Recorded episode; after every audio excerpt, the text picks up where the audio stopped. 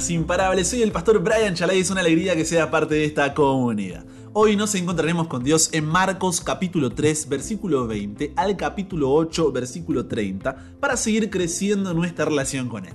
Recuerda estudiar estos capítulos antes de escuchar el episodio. Este no busca reemplazar tu estudio personal, sino motivarte y enriquecer. Con eso dicho, ahora sí, conversemos. ¿Qué verdad aprendemos sobre cómo es Dios y su dirección para nuestra vida? Padre, gracias porque podemos tener este tiempo para juntos poder buscarte. A veces uno por ahí está desanimado, no sabe cómo hacerlo, por ahí ese día no es un día bueno, como solemos decir, pero gracias porque tenemos esta motivación para poder conocerte más y más. Tú conoces nuestras luchas, nuestros problemas, dificultades. Padre, por favor, ayúdanos a descansar en ti. Guíanos en este estudio, en el nombre de Jesús oramos. Amén. Estamos en el libro de Marcos, el segundo de los evangelios en la Biblia, el primero en ser escrito. ¿Cuál es el objetivo de este libro? Convencer a la comunidad cristiana en Roma, al público gentil, a cristianos que enfrentan resistencia, que Jesús es el Hijo de Dios. Para eso arrancó presentando diferentes aspectos cruciales de la identidad divina de Jesús. Pero no termina allí, sino que progresivamente nos va mostrando más y más. Es como que, a ver, va construyendo un caso, vamos a decir, presentando evidencia tras evidencia para probar la identidad de Jesús. Veamos cómo lo hace en Marcos capítulo 3, versículo 20 al capítulo 8, versículo 30. No voy a profundizar, obviamente, en cada relato porque tú ya tuviste tu estudio y leíste el texto. Lo que quiero es que juntos comprendamos por qué eso está allí. Dentro de qué contexto, hacia dónde nos quiere llevar. Porque recuerda que estos libros de la Biblia son escritos para ser leídos de corrido, en primer lugar. Así que esto nos va a ayudar también a conocer más a Dios y su dirección para nuestra vida.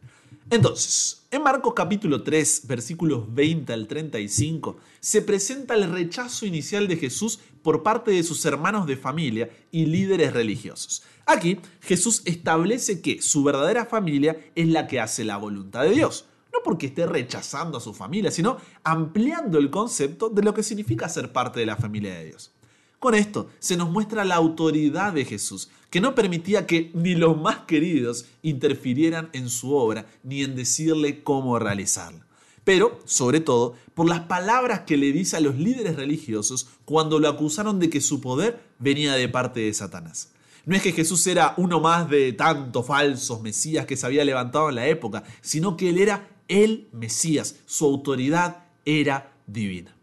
En Marcos capítulo 4 versículos 1 al 34, Jesús enseña en parábolas, usando historias sencillas para transmitir verdades profundas sobre el reino de Dios. Por medio de la parábola del sembrador, vemos cómo los diferentes tipos de terreno representan cómo respondemos al mensaje de Jesús. Esto resalta la importancia de nuestra voluntad y la decisión de responder al mensaje de Dios. En contraste, ¿qué pasaba en la creencia romana? Para ellos, los dioses a menudo se percibían como entidades que determinaban el destino y el rumbo de las personas, lo que implicaba que las acciones humanas ya estaban escritas antes por los dioses, como si se tratara de un guion de película. Y la idea de cambiar el destino a través de la elección personal era algo imposible, era una ilusión. Además, la parábola del sembrador enfatiza la transformación interior a través de la comprensión y la aplicación de la palabra de Dios. Recuerda que la semilla es la palabra de Dios y el terreno es nuestra actitud hacia ese mensaje. Para la cultura romana, la relación con los dioses a menudo estaba centrada más que nada en buscar favores materiales, protección o éxito en la vida terrenal. Los rituales y sacrificios se realizaban con la esperanza de recibir bendiciones terrenales más que una transformación, más que un cambio espiritual profundo, vamos a decir así. Y ni hablar de que en la mitología romana las acciones de los dioses a menudo se veían como si fueran caprichosas, fuera del control humano. No había tal cosa como una relación con Dios que transforma mi vida si estoy dispuesto a permitirlo actuar en mí y a través de mí. No, eso no existía para ellos. Por eso también cuenta la parábola del crecimiento de la semilla y de la semilla de mostaza. En Marcos capítulo 4, versículos 35 al 41, Jesús calma la tormenta mientras está en un barco con sus discípulos. Vemos así el poder de Jesús sobre la naturaleza en este caso. Para una cultura romana que creía que los dioses dominaban la naturaleza y se comunicaban por medio de ella, este accionar de Jesús era significativo. calmar una tormenta era algo que estaba fuera del alcance humano y solo podía ser logrado por un poder divino. En el contexto religioso romano, los dioses a menudo se veían como entidades más distantes, ¿no? Y las intervenciones directas en la vida cotidiana eran menos comunes, porque a ver, a los dioses no les interesaba nuestra vida. Las prácticas religiosas romanas, como rituales y sacrificios, estaban más orientadas a obtener el favor divino que a esperar intervenciones sobrenaturales directas como la que está haciendo Jesús aquí. Además, en la historia bíblica, la acción de Jesús revela el poder de un solo Dios. En el caso de la tormenta calmada, se muestra la autoridad divina y única de Jesús sobre la naturaleza. En contraste, el panteón romano, o sea, todos esos dioses que tenían los romanos, estaba compuesto por una multitud de dioses y diosas, cada uno con su propio dominio y atributos específicos.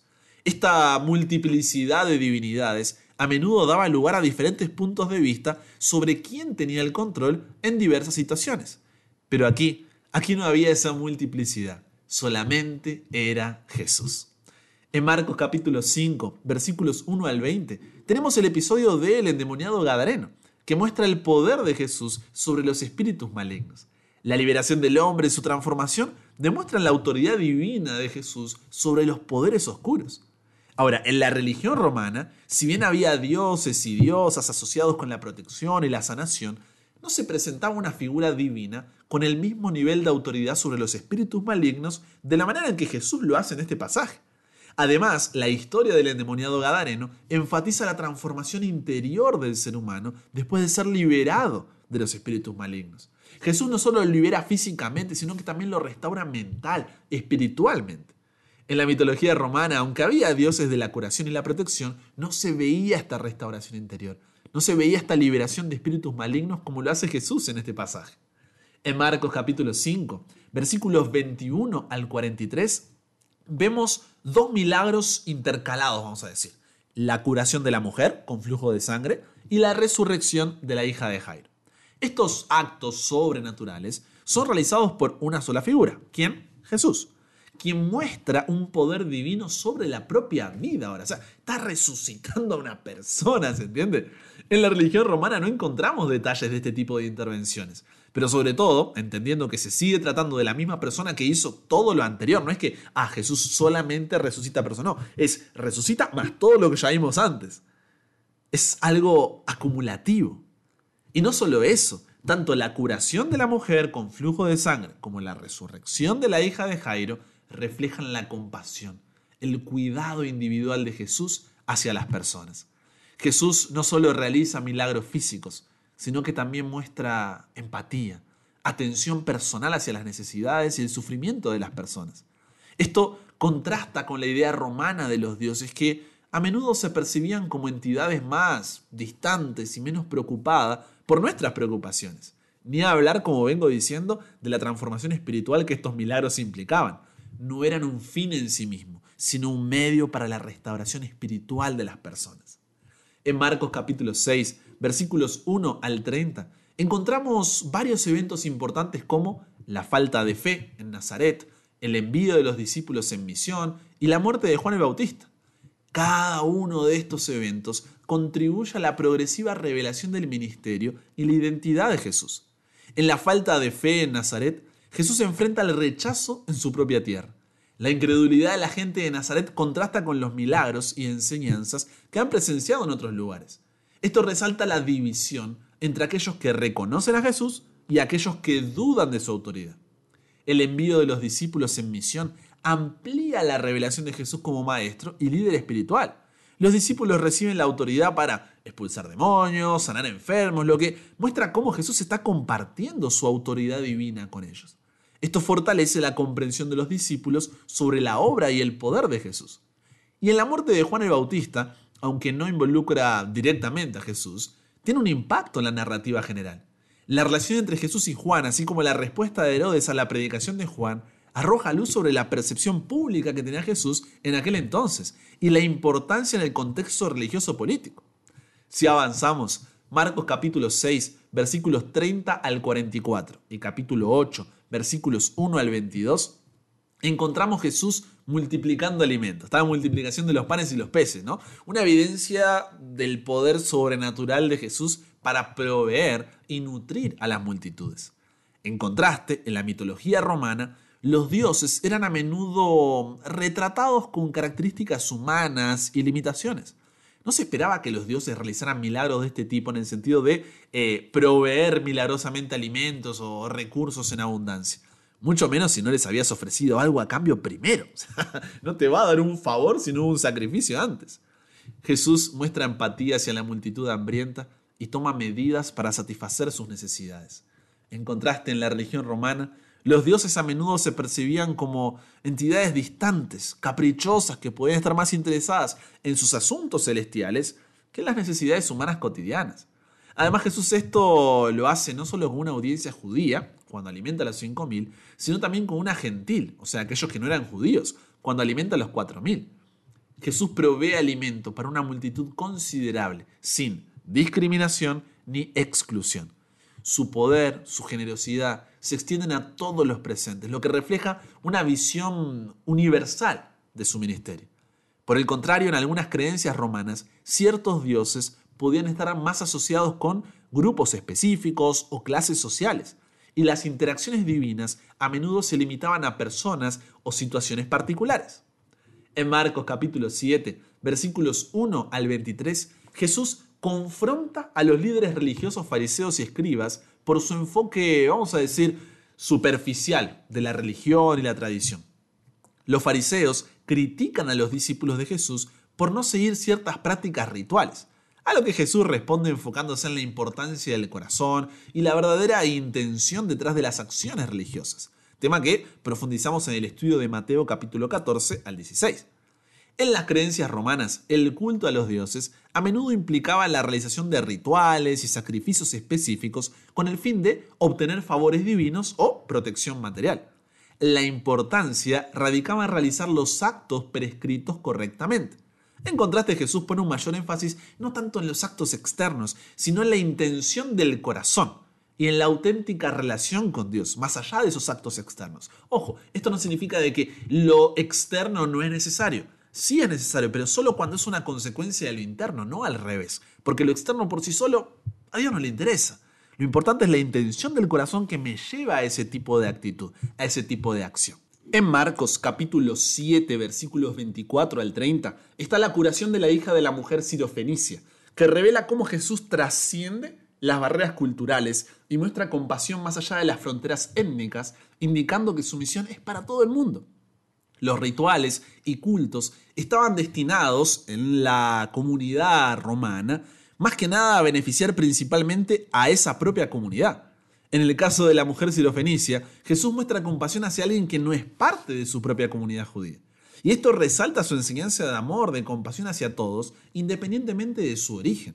Además, en las creencias romanas, las interacciones con los dioses a menudo se realizaban a través de, como te decía, rituales, sacrificios, oraciones específicas. Los sacerdotes y sacerdotisas actuaban como intermediarios entre las personas y los dioses. En contraste, en la curación de la mujer sirofenicia, Jesús interactúa directamente con la mujer y responde a su súplica personal, mostrando una relación más, más directa, más personal entre lo divino y lo humano. Y finalmente, en Marcos capítulo 8, versículos 22 al 30, encontramos la curación gradual del ciego en Bethsaida, que simboliza la, progresiva comprensión espiritual de los propios discípulos que estaban ciegos sobre la identidad de Jesús. A medida que el ciego recupera la vista, los discípulos también comienzan a ver a Jesús como lo que es, el Mesías, el Salvador, el Hijo de Dios. Los discípulos tienen la oportunidad de aprender directamente de Jesús y experimentar su enseñanza y milagros de manera cercana. En las creencias romanas, la adoración a los dioses estaba a menudo ligada a rituales formales, acciones específicas, y no se promovía este tipo de relación personal y cercana con los dioses. ¿No te parece fascinante cómo el libro de Marcos va construyendo un caso sólido entonces para demostrar que Jesús no es solo un hombre poderoso o no sé, un líder carismático, sino que es el Hijo de Dios encarnado? Cada capítulo, cuando lo leemos en su contexto, no solo del texto, sino histórico, cultural, se convierte en un eslabón en la cadena de evidencia que apunta a su divinidad. A medida que exploramos este libro, somos llamados entonces a cuestionar también nuestras propias percepciones de Dios y preguntarnos, ¿hemos limitado a Dios a un ser lejano e impersonal? ¿O estamos dispuestos a abrazar la idea de un Dios que busca una relación transformadora con nosotros? ¿Hemos reducido nuestra búsqueda espiritual a rituales y formalidades? ¿O estamos dispuestos a permitir que su poder transforme nuestra vida? ¿Hemos reducido nuestra relación con Dios a un enfoque transaccional donde solamente busco favores materiales o beneficios terrenales en contraste con la idea de un Dios que busca una relación personal con nosotros? A medida que Jesús continúa realizando milagros y revelando su autoridad sobre aspectos fundamentales de la vida humana, tanto sus seguidores como los espectadores y quienes después estamos leyendo el Evangelio según Marcos, estamos siendo testigos de cómo se va revelando progresivamente su identidad. Para que, al igual que el soldado, al final del libro de Marcos, exclamemos, verdaderamente este era el Hijo de Dios. Porque es al darnos cuenta de quién es Jesús y a pesar de ser quien es, lo que estuvo dispuesto a hacer por ti, lo que estuvo dispuesto a hacer por mí, que ese amor incomprensible nos lleva a vivir una vida donde no se trata de ti, no se trata de mí, se trata de Él y de lo que Él puede hacer a través nuestro. Conversamos con Dios sobre esto. Padre, muchas veces no, no caemos ¿no? en darnos cuenta la relevancia de poder estar leyendo estas historias sobre Jesús.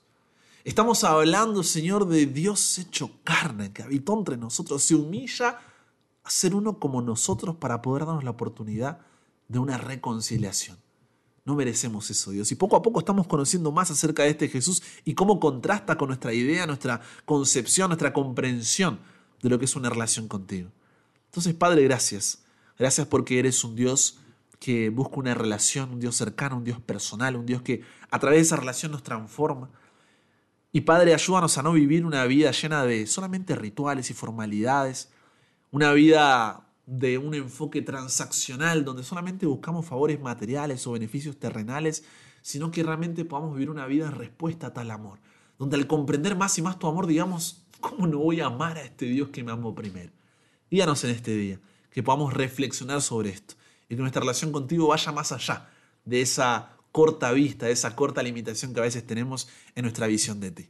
Nos entregamos hoy a ti, Dios. Cámbianos, renuévanos, transfórmanos, somos tuyos. En el nombre de Jesús oramos. Amén. Y con eso llegamos al final. Comparte con otros lo que aprendiste hoy. Súmate a la comunidad en WhatsApp totalmente gratis si todavía no lo has hecho para recibir una notificación en tu celular cada mañana, escuchar los episodios sin conexión, tener material extra, hacer tus preguntas, acceder a contenido exclusivo y te esperar en el siguiente para que nunca pares de aprender y nunca pares de crecer. ¿Por qué? Porque hasta el cielo no